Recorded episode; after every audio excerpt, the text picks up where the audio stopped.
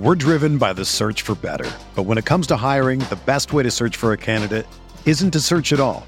Don't search match with Indeed. Indeed is your matching and hiring platform with over 350 million global monthly visitors, according to Indeed data, and a matching engine that helps you find quality candidates fast. Ditch the busy work. Use Indeed for scheduling, screening, and messaging so you can connect with candidates faster.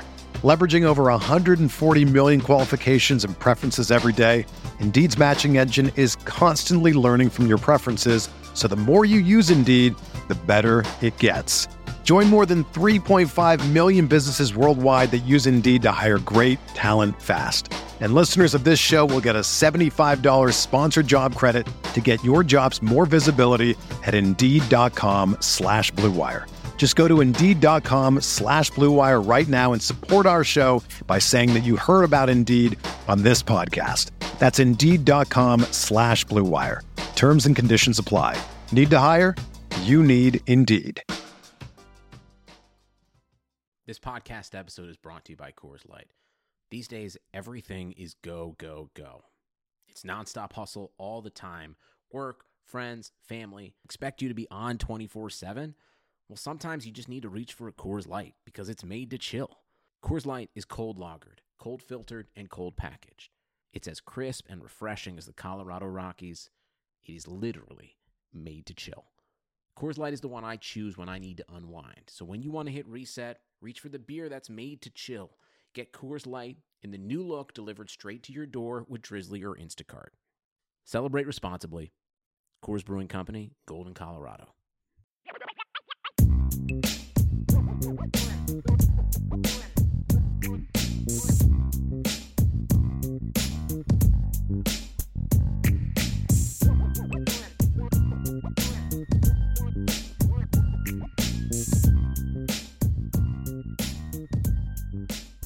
Notre Dame fans, welcome back to another edition of the Irish Breakdown podcast. My name is Bryan Driskell. I'm the publisher at irishbreakdown.com, joined today by our football analyst, Vince D'Addario. And Vince, yesterday we broke down the breakout players for the Notre Dame offense.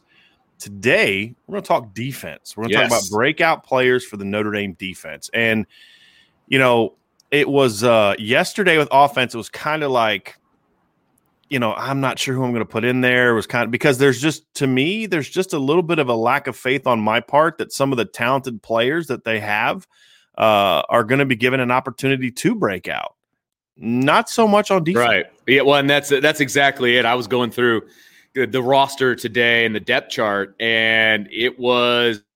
I probably could have come up with about ten defensive guys who I have had a legitimate chance of taking that next step. Right. We talked about the three different kind of levels of breakout player. There's like ten guys that could fit in one of those three levels. Um, and so this one was more of a I gotta narrow it down as Mhm. opposed to man, is there, you know, do I have faith that he's gonna get on the field? Do I, you know, if Mhm. it was a different offensive philosophy, it was a different offensive scheme, then yeah, there, there's a bunch of guys on offense who I think could pop. Um, but defensively, we've seen in the past, and yes, there's a brand new defensive coordinator, but I don't see that philosophy changing. And I think Any- his track record is such that you Right, know, exactly. He hasn't had any issue developing new defenses as they lose players at Cincinnati. And and there hasn't been the track record of Brian Kelly interfering with the defense for the most right. part. So since since t- the 2016 turnover, he's pretty much turned the defense over Right. to outsiders, and it's Correct. worked perfectly. Yes, and so I think even he realizes that this is a good thing. I'm going to let it go, and and he got his guy, so I don't know why he wouldn't do that. So Right. uh, so defensively, there's a bunch of guys, Mhm. man, and and I, I it's interesting because your list is a little different than mine, and that kind of speaks to the fact that there's so many different guys that we could have talked about. And there's guys I feel like I'm leaving off, and I'm like, man, I just I, I don't want to leave that guy off because he could really he could really break out this year. And my list looks a little bit different now than when I did the online version at irishbreakdown.com because the roster is a little bit different now. Yeah, we'll, yeah. we'll get we'll get into that for sure. But no, I think I think for me, Vince, the the number of potential breakout players on offense for me is actually greater if we're just talking talent, just pure talent. You know, Sure. you, it, receiver alone, there's five guys that could be breakout players this year. you know, a couple yes. tight ends, running back, offensive lineman. It's just more of a more confidence based on proven track record than on defense. These guys, it's like you, know, you look at defensive line, for example. How can you not have a defensive lineman listed as a potential breakout player? You look at what Mike what Mike Elston's been able to do. They lose Jerry Tillery. The next year, the defensive line is just as productive, if not a little bit more so. They lose Khalid Kareem and Julian Okwara and, and Jamir Jones, who had a very good 2019 season when Daelin Hayes and Okwara got hurt and Adi Ogundeji and Adetokunbo Ogundeji and Daelin Hayes step into the to the to the lineup and thrive, you know. And you lose Drew Tranquill and Te'von Coney, no big deal. Asmar Bilal is going to step in and get the job done. And now obviously that coach is gone, but you know there's there's nothing about Marcus Freeman's track record that says he's not going to do as good, if not a better job than what we saw the last three years, which was right. a, a great job of coaching by Clark Lea.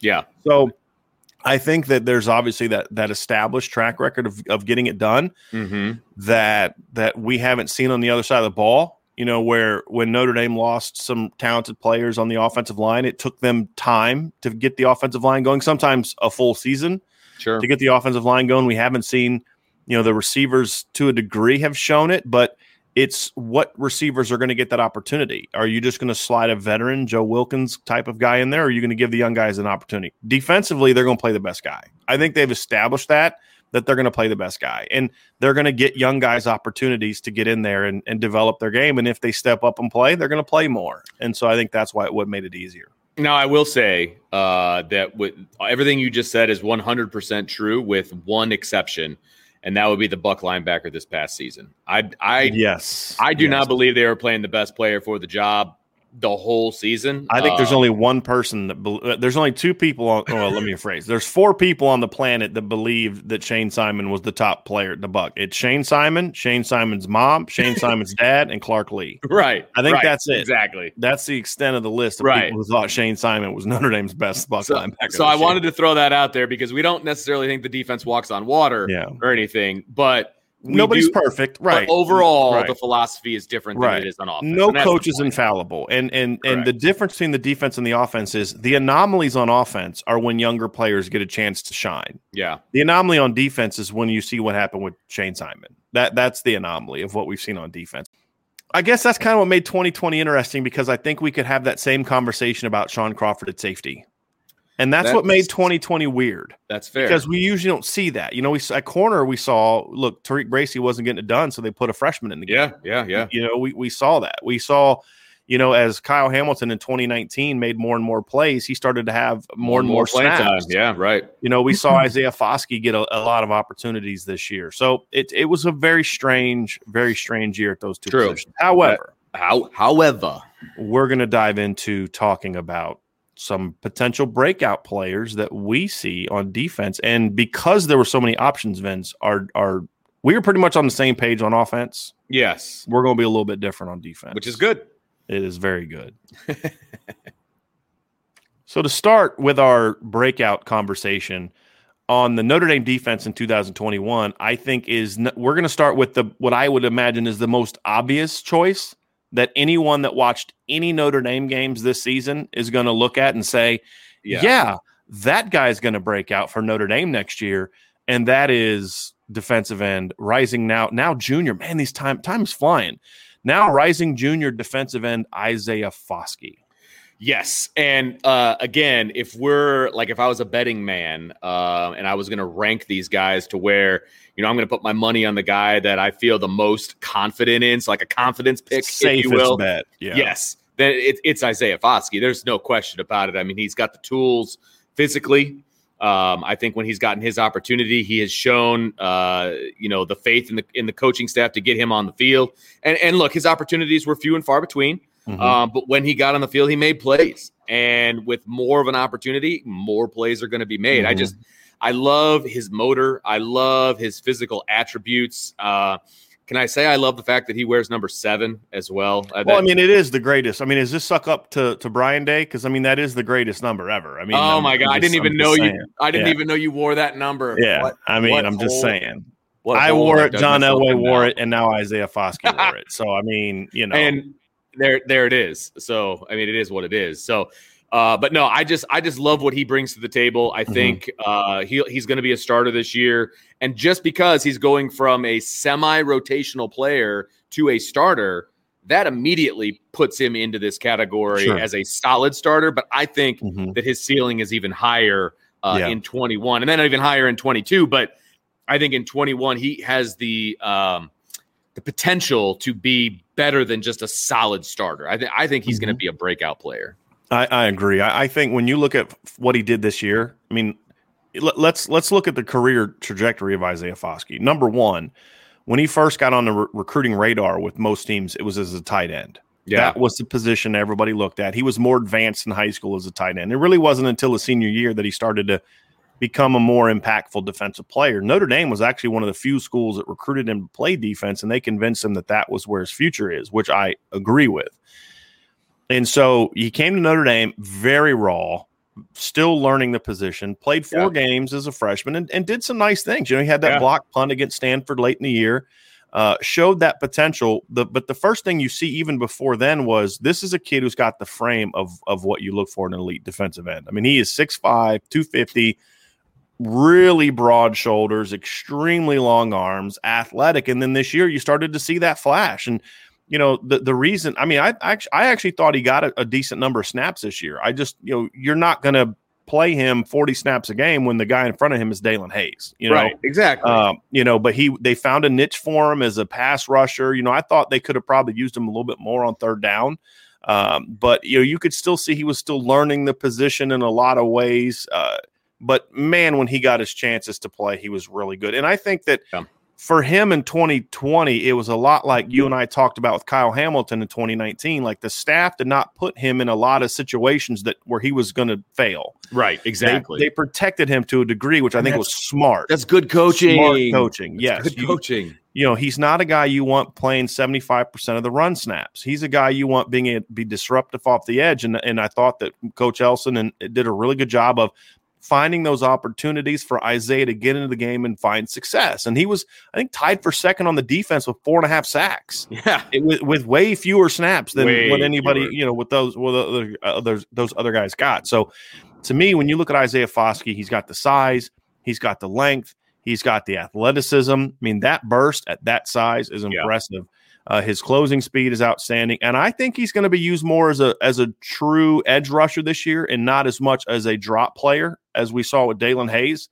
So I think I think we're going to see him see a. I mean, if he did four and a half sacks as a rotational guy, what's he going to do as a full time player? And he was only is- really is the way I look at it. And he was only like a part-time rotational player too. I mean, he he, he got on the field, but Yeah, I mean, because Ovie Ovie Oghoufo played Yeah. some. I mean, he was part of that rotation. Yeah, I mean, he was going to get you twenty to twenty five snaps at the most a game. It wasn't, you know, it wasn't like the rotation of Okwara and Hayes in past years, right, exactly. where it was almost a 50-50 Because again, Daelin Hayes is far more advanced than Isaiah Foskey was from an, an assignment standpoint. So I'm not surprised by it, but I.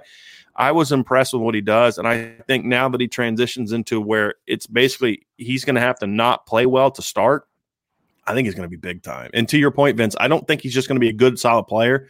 I think he's going to be a guy that people are talking about outside of Notre Dame circles by the end of the Yeah, year as well. I mean, you, you can't teach the things that he has. And from everything I've heard, he's he, he puts into work. I mean, he's going to Yep. put into work, so that's not an issue either. So I, I think Isaiah Foskey is a breakout player Notre Dame is an absolute no brainer. At the very least, like you said, he's going to be a a, solid- good, solid yeah. starter. right. But but I, we both think he's going to be even more than that. And, and the track record is that's what happens. Guys leave, and another defensive lineman steps in and is just as good, if not better. I mean, I think you know Ogie steps in and his production was better than what Khalid Kareem did.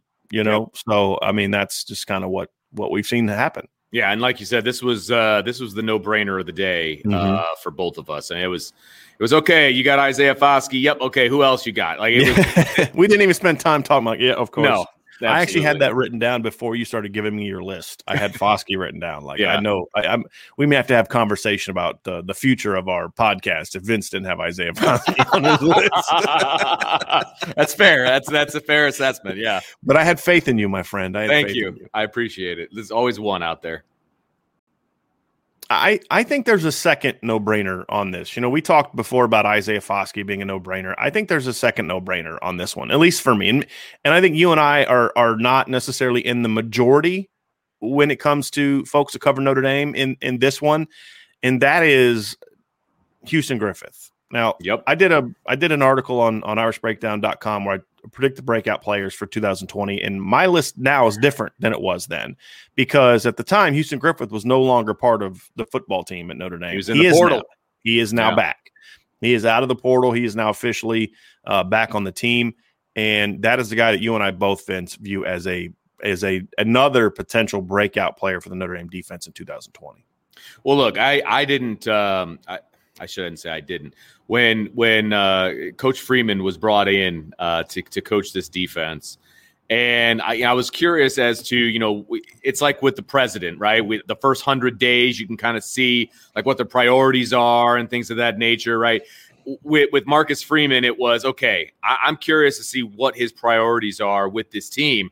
Mhm. And within 24 hours, he he or you know his people or however whatever had reached out to the Griffith family Mhm. that he wanted to talk, yeah. and that spoke volumes to me. Um, and and I think it backed up what you and I already thought about who Houston Griffith is as a as a person, as a player, um, how important he was to this team, and how they needed to get him back in the fold. Right. And and I think that was one of his best recruiting jobs up to this point. And I realize it's a short tenure at this point, but the fact that he was able to do that and that was one of the things he wanted to get done first tells me a lot about who Marcus Freeman is and where he sees this defense going. Now, there you could say, you know, the devil's advocate could be like, well, he looked at the depth chart for safety and was like, we better get this guy back, otherwise we're screwed Right.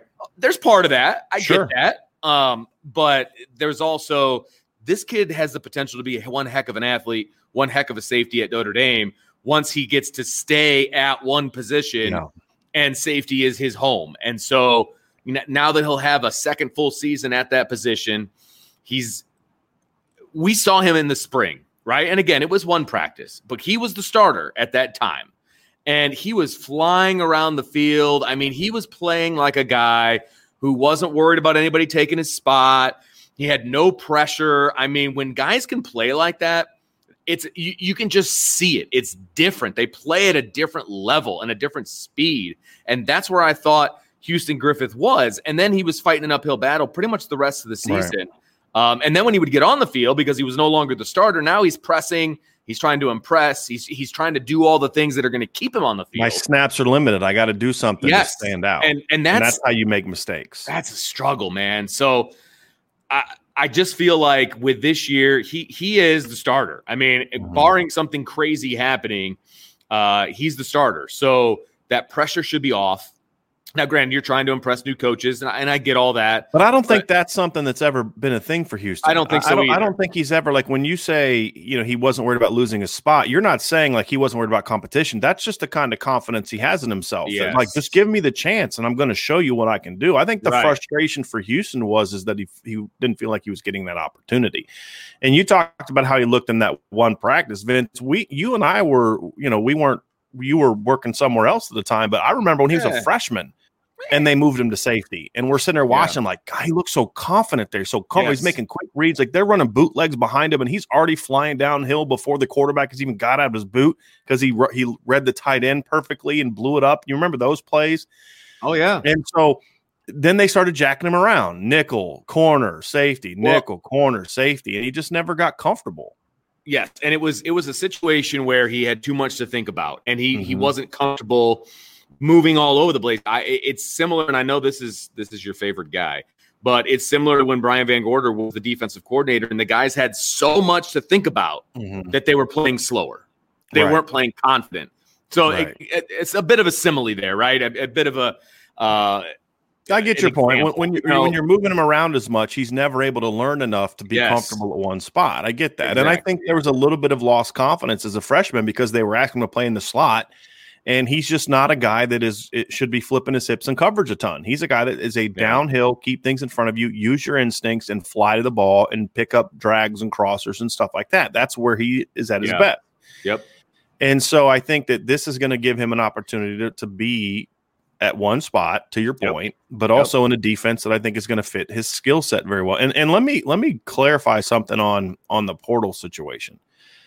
Yes, Marcus Freeman probably did look at the trans at the depth chart and said, "Yeah, we we need to get him back." But you know what? There's 30 safeties in the transfer portal right now, at least. You, you know what I mean? Like the the number of players in the portal right now is insane. If they yeah. didn't, if he didn't think Houston Griffith could play, he could have easily just said, "Hey, let me go find a guy that that I like better." Sure. Uh, but I mean, within within hours of him getting the job, he was. And, and let me say something else. It was n- there was zero interest from Houston Griffith to return to Notre Dame prior to Marcus Freeman being hired. Zero. And so the, the to be able to flip it that that quickly, I think yeah. is an impressive uh, job by Marcus Freeman. But I also think deep down it shows that this is ultimately where Houston wanted to be. Yep, he wanted to be at Notre Dame. Uh, it was just that you know he also wanted to be at a place where they were going to give him a shot, and, and, that's the thing. And you know we, we broke that story when we talked to Houston. I said, you know, did he did he tell you that you know you were going to start. He goes no he never told me that. I never asked that. It wasn't about being promised anything. It was yeah. all i wanted was an opportunity to show my skills. And he he i mean that was the only thing i guess you could say he promised him that but that's not really a promise. I mean that's no, just that's good coaching. Right. And so you know i think that there's also a level of confidence from houston that they talked a lot of football yeah. And he feels like yeah this is this is going to suit what i do really well. And he looked at a lot of film and he because you know he back everything that, that coach freeman told him he went and looked at the film to see if what he was telling him was accurate and it, it all checked out you know? And so film doesn't lie right? Right. So I, I think when you put him in in a situation where he's going to fit a, a defense he's going to fit in i think he's he, you know he's not worried about not losing his job from the standpoint of just the standpoint of he's confident in himself. If you right. give me the opportunity, I'm gonna I'm gonna make you you know re- reward you. And, and we talked about this after he decided to come back. Vince, the one game where he played where he wasn't looking over his shoulder was the North Carolina game because Kyle Hamilton got ejected. And he was, yeah, they wasn't coming back in, right? Right. And so he was rotating with DJ Brown, but I thought he played really well that game. That was his yep. best game by far. And, and that was and one so, of the better offenses that Notre Dame uh, that faced all season. Yeah, in the regular season, the only other offense that was as good was Clemson's. I mean, that's it. And, yeah. and I'm talking second version of Clemson. We're driven by the search for better, but when it comes to hiring, the best way to search for a candidate isn't to search at all. Don't search. Match with Indeed. Indeed is your matching and hiring platform with over 350 million global monthly visitors, according to Indeed data, and a matching engine that helps you find quality candidates fast. Ditch the busy work. Use Indeed for scheduling, screening, and messaging so you can connect with candidates faster. Leveraging over 140 million qualifications and preferences every day, Indeed's matching engine is constantly learning from your preferences, so the more you use Indeed, the better it gets. Join more than 3.5 million businesses worldwide that use Indeed to hire great talent fast. And listeners of this show will get a $75 sponsored job credit to get your jobs more visibility at Indeed.com slash BlueWire. Just go to Indeed.com slash BlueWire right now and support our show by saying that you heard about Indeed on this podcast. That's Indeed.com slash BlueWire. Terms and conditions apply. Need to hire? You need Indeed. Thompson. Uh, right. So anyway, I, I'm I think that one is another, I'd say no brainer. You know where he's going to go from lightly used to a good solid starter. Now, how yep. how good is he beyond that? Just good quality solid starter uh, remains to be seen. He's got to sure. prove that, right? He still has a lot to prove as a player, but I think at the very least he's going to. You're going to have a solid safety situation at Notre Dame next year. At worst, at best, it could be outstanding. Yes. But again, I need to see Houston now back that up. The talent is there, the opportunity is there. Now he has to back it up if he wants to really show that he he did in fact deserve more of a shot than he got. The economy is made up of real people doing real stuff, and it affects everything. Which you obviously know since you're a real person doing real stuff. Marketplace is here to help you get smart about everything beyond the what of the day's business and economic news. We dig into the how and the why with the real people driving our economy. From big tech and interest rates to small businesses and what's happening at the Fed, Marketplace breaks it all down so you don't have to. Listen to Marketplace wherever you get your podcasts. Now, this is where we start to vary a little bit, Vince, in some of our prognostications for breakout players for the Notre Dame defense in 2022.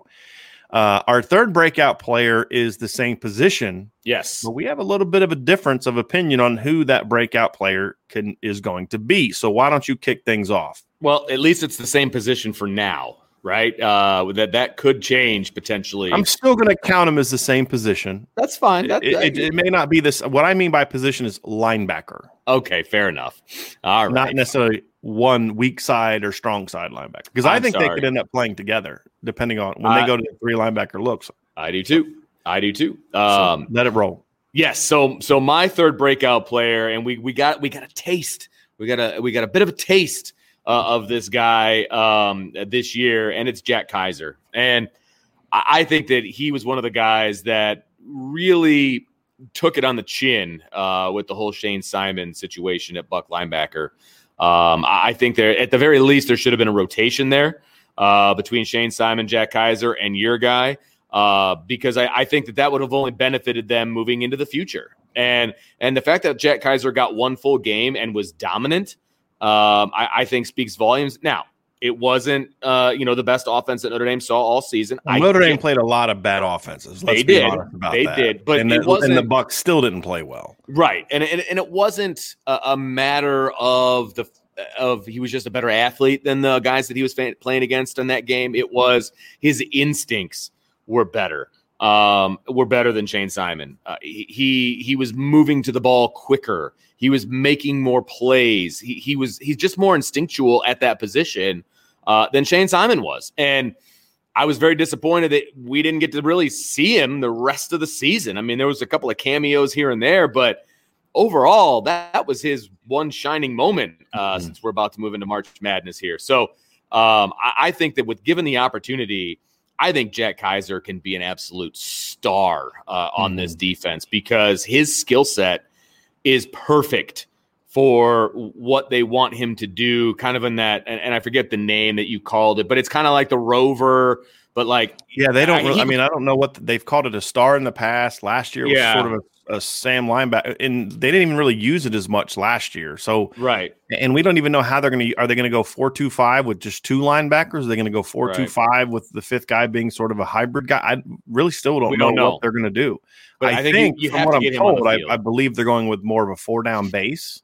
Okay, uh, and then they're going to mix it up from that. But you know, we're going to see how exactly he uses that. That and and I think we'll we'll see three linebackers on the field at times. There's mm-hmm. no question. And when they do, uh, I think my guy and your guy definitely need to be on the field at the same time. I, I just yeah. think that Jack Kaiser is a star in the making, and I, yeah. I'm really looking forward to watching him play given the proper opportunity, which I yeah. do believe he will get. Right.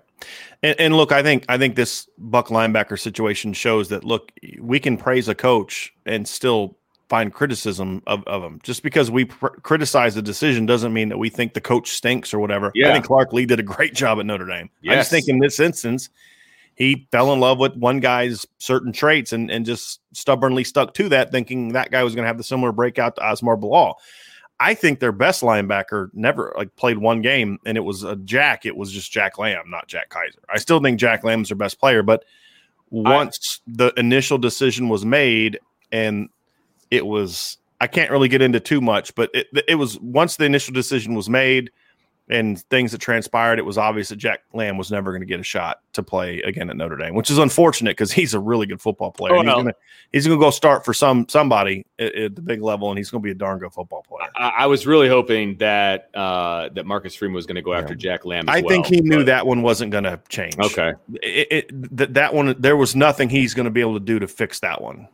Let's just leave it at that. And that's fine. And so, yeah, that that well, it's just disappointing because yeah. I agree with you. I I love the play of Jack Lamb. Yeah. Uh, there's no question about it. I, I that position was just yeah. so deep and so good. Mm-hmm. It's a mm-hmm. shame that that that Jack is transferring, but you know what? You got to do what's best for you, right? And, and and I and I totally get that. Yeah, he's gonna he's gonna thrive wherever he goes. Uh, there's yeah, no doubt about it. I'm that. real curious to see where he's yeah. gonna end up. I really. Yeah. There's am. a lot of schools after him, so it's gonna be it's gonna be interesting. He's gonna have plenty of options, so I'm curious to see what he's gonna do. Now, my breakout player is, at linebacker is is Marist Liufau, and eh, to me, I think he is he is ideally suited for this defense. It's an aggressive downhill defense that is gonna it needs range it needs athleticism and these sure. guys that can attack and we and when we did our linebacker breakdown we showed how much more productive the linebacker position is or, was inside you need inside linebackers that can make a lot of plays in the backfield and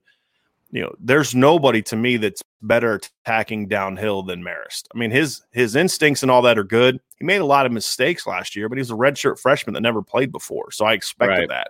But his athleticism, the one thing that popped, and here's the difference between him, him and Shane Simon. They're both really athletic players. The difference is Marist just goes, and he'll make mistakes, but he's just right. going to fly to the football, and he's and you know, and sometimes he'll make mistakes, but still make a play. I mean, the fact that he was so much more productive than Shane Simon, despite playing so fewer snaps, is just it's kind of head scratching, mind boggling. You know? Yeah, yeah, and and it, you know, he's a guy that if the linebacker battle is truly open, I have a hard time not seeing him playing a lot of snaps this year as that as that weak side inside linebacker, sure. and you know, he he is a weapon that this and and he's definitely a guy that you have to have on the field on third down. With all due respect to Bo Bauer, you you have to have Marist on the field on third down. Have to. He needs to be. You need to turn him loose on the quarterback, and he's got some coverage ability as well. Again, his biggest issue is going to be assignment correctness. That's going to be the only thing that's going to hold him back. He's got to be more assignment correct because you can't make as many assignment mistakes as he made. But when he was when he knew what he was doing and he went to the ball, he was super impressive. So um, I could see a scenario, Vince, if they play more three linebacker stuff. I could see a scenario where Marist and Jack Kiser are on the field a lot together. And if that's the case, boy, that's a lot of range and athleticism yeah. outside linebacker. Because the one thing they both have is outstanding. At, this is an extremely athletic group of linebackers. Um, and when you look at when you look at Marist and Jack Kiser plus Osita Ekwonu, uh, Bo mm-hmm. Bauer's a very good box athlete. Drew White's a very underrated athlete. And Shane Simon, for all his flaws, is still very athletic. He just doesn't have the instincts to play football at a high right. level. Hopefully that changes. Because sure. if the light goes on for Shane Simon this year, like we're bang, banging on Shane Simon because how he played, it's not personal. If the light goes on for Shane Simon, he could absolutely have an Asmar Bilal type breakout, and even more so because I think Shane's probably a little better athlete than Asmar sure, was. I agree. It's just he showed no signs of that light going on this year. Uh, but if it does, and you know, let's say Marcus Freeman's able to communicate to him in a way that allows that light to click, then Shane Simon could be that breakout player for Notre Dame. But just based on what we've seen, you know, he that's why he's not in this conversation. right. I, I, don't know what your thoughts are on Shane Simon as far as d- discussing what he was and is compared to what he could be. I actually think he's very talented. I just don't think he plays very well. Yeah, and and that's you know sometimes that's just how it is. Sometimes guys just don't play well. I mean, they have all the the yeah. traits, so to speak. Uh, I mean, he he's one of the better athletes on the team. There's no yeah. question about it. We've we've seen it. Um, mm-hmm. It's just from from the linebacker position. It's a lot about instinct. It's a lot yeah. about being able to uh, read and digest information very very quickly and then and attack and attack. And I and I just feel like the wheels don't move right. quite fast enough, and that has nothing to do with his mental capacity or any of that. It's just a play diagnosis, if you because he's a, a, great student. I mean that, that yeah, not, right, and that that again, that's not you know what I'm saying. I, yeah. I, just don't want people to think I'm calling him dumb. I mean right. that's not what I'm saying. I'm just saying his play diagnosis is a little bit slow. And so he's slow to react. Right. And when you're slow to react at linebacker, the play's over. Like there's right. nothing you can do about it. Right. I think the thing too with with Shane Simon is he is so robotic as a player. It's like if you tell him to drop at 45 degrees, he's going to drop at 45 degrees. So I actually think he knows the playbook really well. He doesn't have the feel for playing defense. And that to me is is the issue is he doesn't make a lot of assignment mistakes. He's just always late because he is he doesn't just go. And and that's going to be the thing for me is he's got to prove that he can just go and if he if he can't do that, they they have to make a change because they can't get another year at Buck linebacker with what we saw this year. It can't even be close. He's gonna have to be way better. Um, and the other reason is is because there is so much talent there. Th- th- there's another reason for it. So I, I, think if he if he if the competition is open, unless Shane Simon turns it around, and, and look, we could say he's going to have another Asmar Bilal type breakout, but the reality is guys like Asmar are rare. You don't yeah. see guys go from like you know because we had that same conversation with like Steve Filer. Remember him? Another freaky athlete that you're just like football just wasn't natural for him, you know. Uh, and he never figured it out. Asmar is it was rare. That rarely happens, and so hopefully Shane is the next guy to do that. I just I'm definitely with him going to have to be in a believe it when I see it mode. Yeah. Whereas with Jack Kiser and Marist, we've seen those flashes from those guys. Well, a lot of flashes. It's just now about putting it all together. And so that's why I think between the two of them, I think one of them's going to get a shot to to do something something big this year. Now, Vince, this is where we have a big shift now. So when when yeah, so let's just dive into this. Okay. Okay. So our, our fourth guy is definitely different. Now, I did have this player on my original Okay. breakout list because at the time Houston Griffith wasn't planning on coming back. And so, but now your fourth guy is is not my fourth guy because of Houston Griffith has basically replaced him on my list. So I don't think you're that's fair. insane for this one as you dive into it. I'm insane for just- a lot of other reasons. I can't have him quite in my top four because of of the circumstances are just different now than they were then. But but I but yeah, so so just dive into it. Your fourth your fourth guy is Yeah. So so let me preface uh, this selection uh, real quick because um, I, I've loved this guy for a couple of years now, Mhm. and I really loved it when they moved him from offense to defense. Um, just because I think his skill set really puts him head and shoulders above some other guys. Uh, he, his physical attributes, if you will. Um, and, and tell talk- who you're talking about. You're, you're the lead in is killing me. I love it. I You're love it. It- me. It's like a this is your life. Uh, Mhm. But anyway, um, I'm talking about Cam Hart, and and the reason being he's six two and a half, uh, 207 pounds, at least listed on the roster last year. Um, that automatically gives him a heck of an advantage because he's already athletic as all get out, and then you add that height and that length that he's got.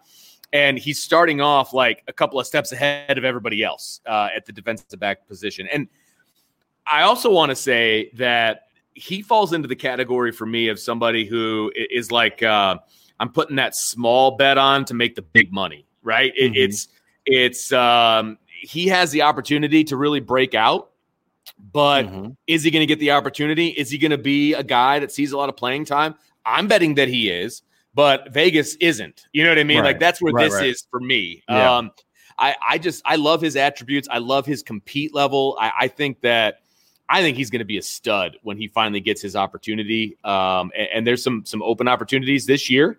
Uh, obviously, with Nick McCloud uh, leaving and graduating, um, I, think there there's a, a huge opportunity for him. And look, the the other side uh, isn't exactly locked down uh, because you had a true freshman and, and you had a kid who lost his confidence. So I think that the, the corner position on both sides is wide open uh, this year. And so uh, I just think Cam Hart, if he gets an opportunity, I, I think he's going to really turn some heads uh, because people, I think, have forgotten about him Mhm. uh, since he w- went from offense to defense. And uh, I I think he's just poised to make a, a big leap.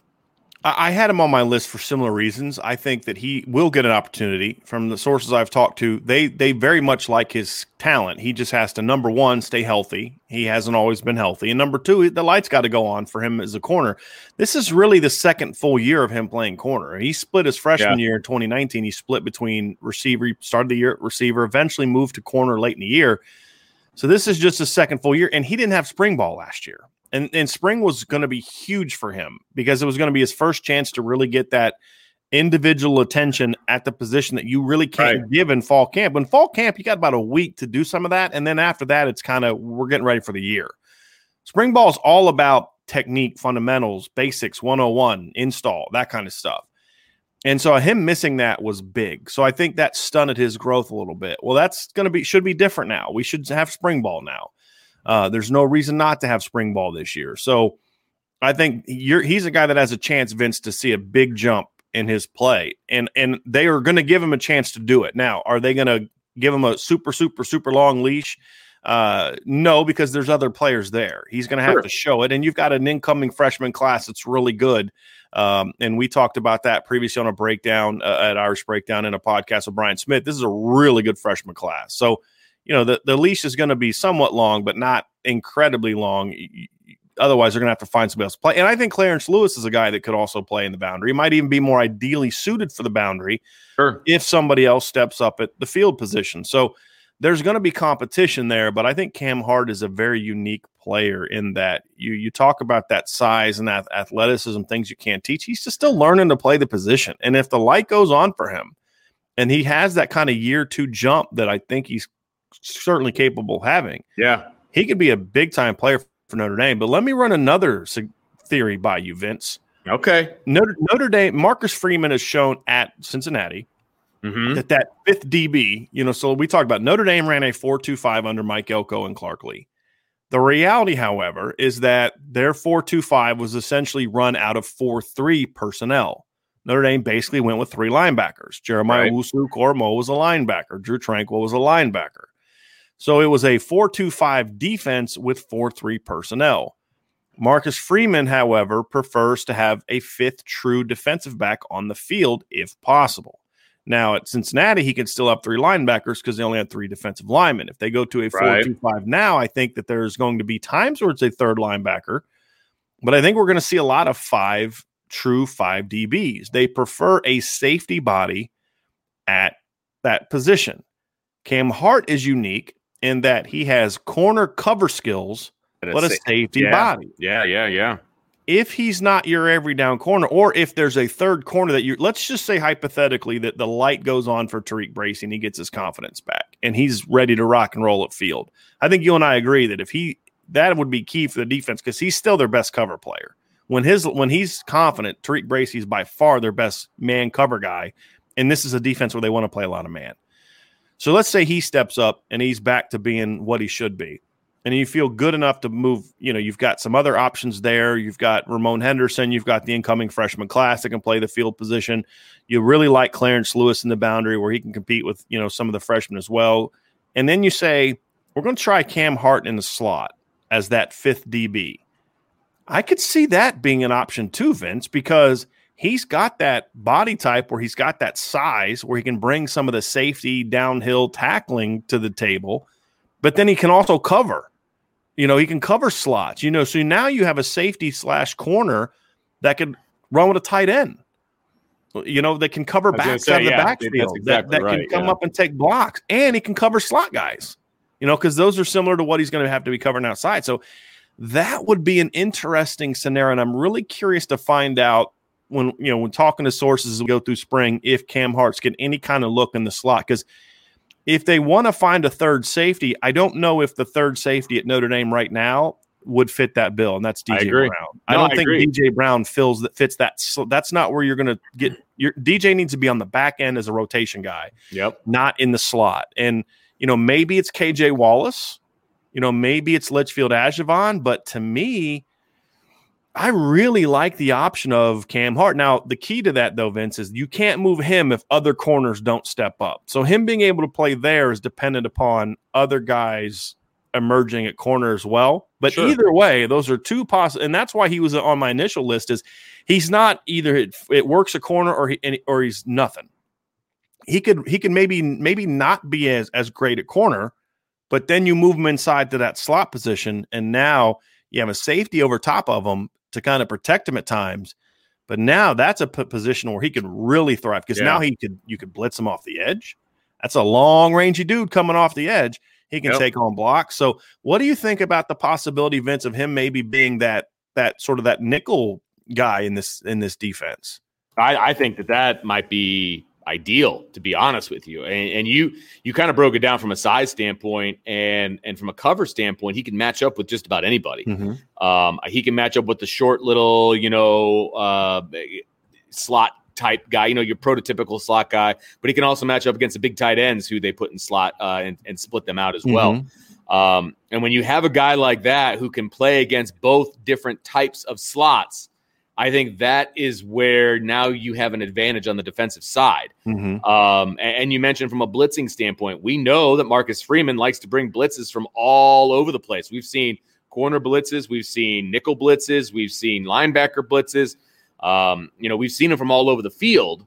And that just gives you another added opportunity yeah. to bring pressure from another level. And when he's coming, his length and his size automatically shut down passing lanes. disruptive. Right? Yeah, yeah, man. Like, I mean, just getting his hands in the air, left, right, up and around. I mean, he takes up a lot of space. It's so, easier for a six-three corner to th- or quarterback to throw over top of a five eleven. Yeah, that's exactly right. He's six two and a half at this point, um, mm-hmm. and we haven't seen any new measurables yet. And he's a long six Yes, two and a half too. that's Vince. correct. I- I- Very and he- long arms. And he's just he just when we've seen him play, he's just smooth. He's athletic. I, he's just a kid who I'm excited about, frankly. And whether he's in the slot or whether he ends up getting one of those uh, those starting spots on the outside, I think that he is going to be an asset to this defense. Uh, and again, I'm putting down small money to make the big money Right. uh, with Cam Right. Hart, and and I, and I think it's good money. I really do.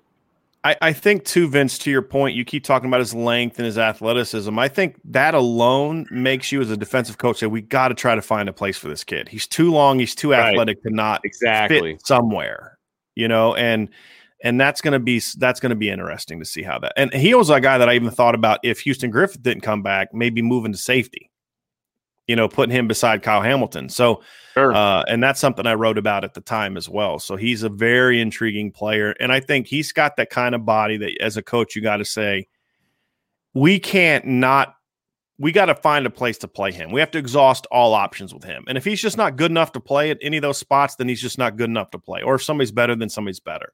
But you have to try and find a place for him. He's just got too many traits. He's to me, he's the Isaiah Foskey of the secondary. He's just he's got too many natural God-given abilities that you love that you you're not going to give him a chance to play. And if the light goes on, he could Yeah. be a difference maker for Notre Dame somewhere. Absolutely agree with that. Now let's talk about my fourth guy now, and, and so this is going to give a little bit of a little bit of nuggets for you. So some one of the things I've gathered, and again we'll find out when they report for spring if this is going to turn out being true. But I've been told by a couple sources now that there's a good chance that Notre Dame is going to give Myron Tagovailoa a look at strong side end this year, whether it's in a three down or a four down look.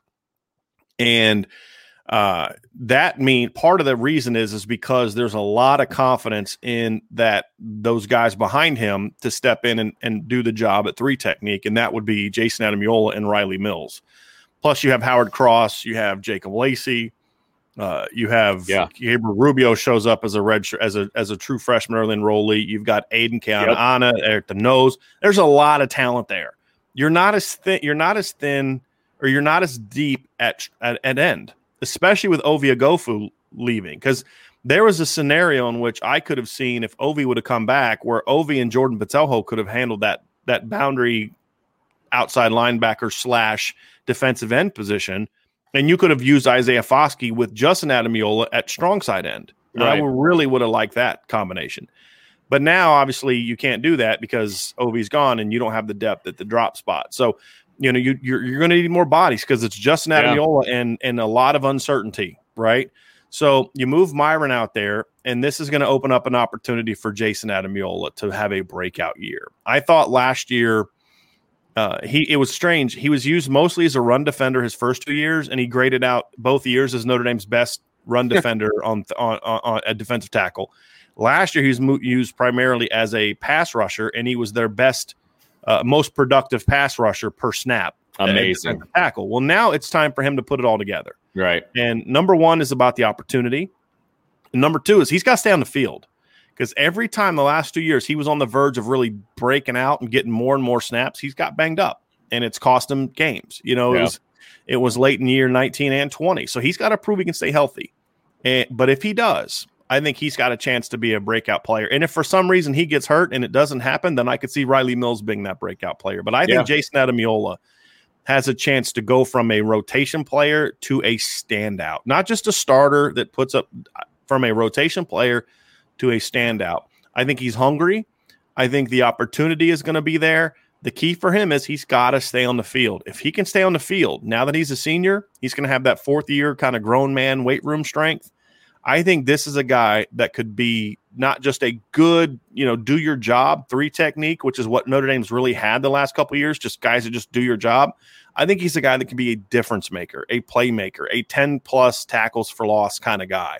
I think he has that kind of talent. And that's why for me, I have Jason Ademilola as my fourth breakout player on the Notre Dame defense in 2021. And I, and I almost feel like he is one of those guys who, like, I've almost considered him as a starter uh, up to this point, just because of the the rotation and the way things have kind of gone. And you're right, he he's had some trouble staying on the field for various reasons, but um, I, I've always considered him like a starter. And I Mhm. agree with you about him being a breakout because I think he's going to go from like that starter role to like the next level. Yeah. That that's where I Yeah. see Jason Ademilola. And um it, it, it's funny because I think you could have gone with Justin as well because I think he's going to break out of his brother's shadow even more this year uh, Mhm. because I think he's been stuck in that shadow, even though he's done really good things at Notre Dame. Yeah. And you and I notice it. I still think that even as a recruit, he was always in his brother's shadow. And I think this is the year he steps up and, and busts out. But I think I think Jason has the opportunity to really take his game to the next level. I think people are really going to start to take notice of the interior of Notre Dame's defense, and, mm-hmm. and it's going to be led by Jason Ademilola. I, I think Yeah. that's how good he can be. Right. And Kurt Hinish was a grinder for Notre Dame last year. He's turned into a really good football player. Getting him back for a fifth year, I mean, he's literally going to play five full seasons at Notre Dame because of Yes. that rule, uh, you know, is big for them. But he's just a do your job and make the occasional play. Jason has a chance to be a legitimate difference Correct. maker, a Jerry Tillery type of difference maker. Different body types, different skill sets, but more of just that that impact. You have to worry about him. If you try to single him with a guard, you're going to get beat. He's too athletic. His hand play is too good. So for me, I think he has a chance to be a breakout. And honestly, him and Isaiah Foskey are going to determine whether or not Notre Dame has just a good, solid defensive line this year, or once again has one of the game's best defensive lines, which they've had for stretches of the last three seasons. I think those two guys to me are the key.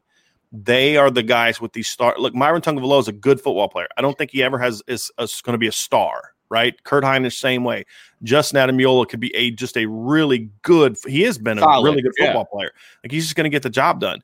Jason and Foskey to me have star talent, Yes. and they need them to become stars. And then if you can get Jordan Botelho stepping into the rotation as sort of that that next drop to rotate to give Foskey a breather, you can use them in some pass rushing situations on opposite sides with Ademilola inside.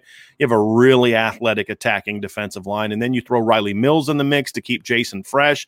Those two guys are going to be standouts, and and if Jason something if Jason doesn't get take advantage of this opportunity, then Riley's going to take advantage of this uh-huh. opportunity. So I think there's a chance for this defensive line to be outstanding this year. But they do need at least one or two guys to step up and be stars. Not just you can't just have four good players across the board. You're going to be good, but you're not going to be great in the big games. They need stars. They need guys to step up in the big games and take games over. And I think Foskey and Jason Ademilola are the guys that can get that done. So that is going to be it for today's episode of the 2021 Breakout Players for the Notre Dame Defense. Check back with us tomorrow on the podcast and on our YouTube channel, which we would appreciate if you subscribe to both of them.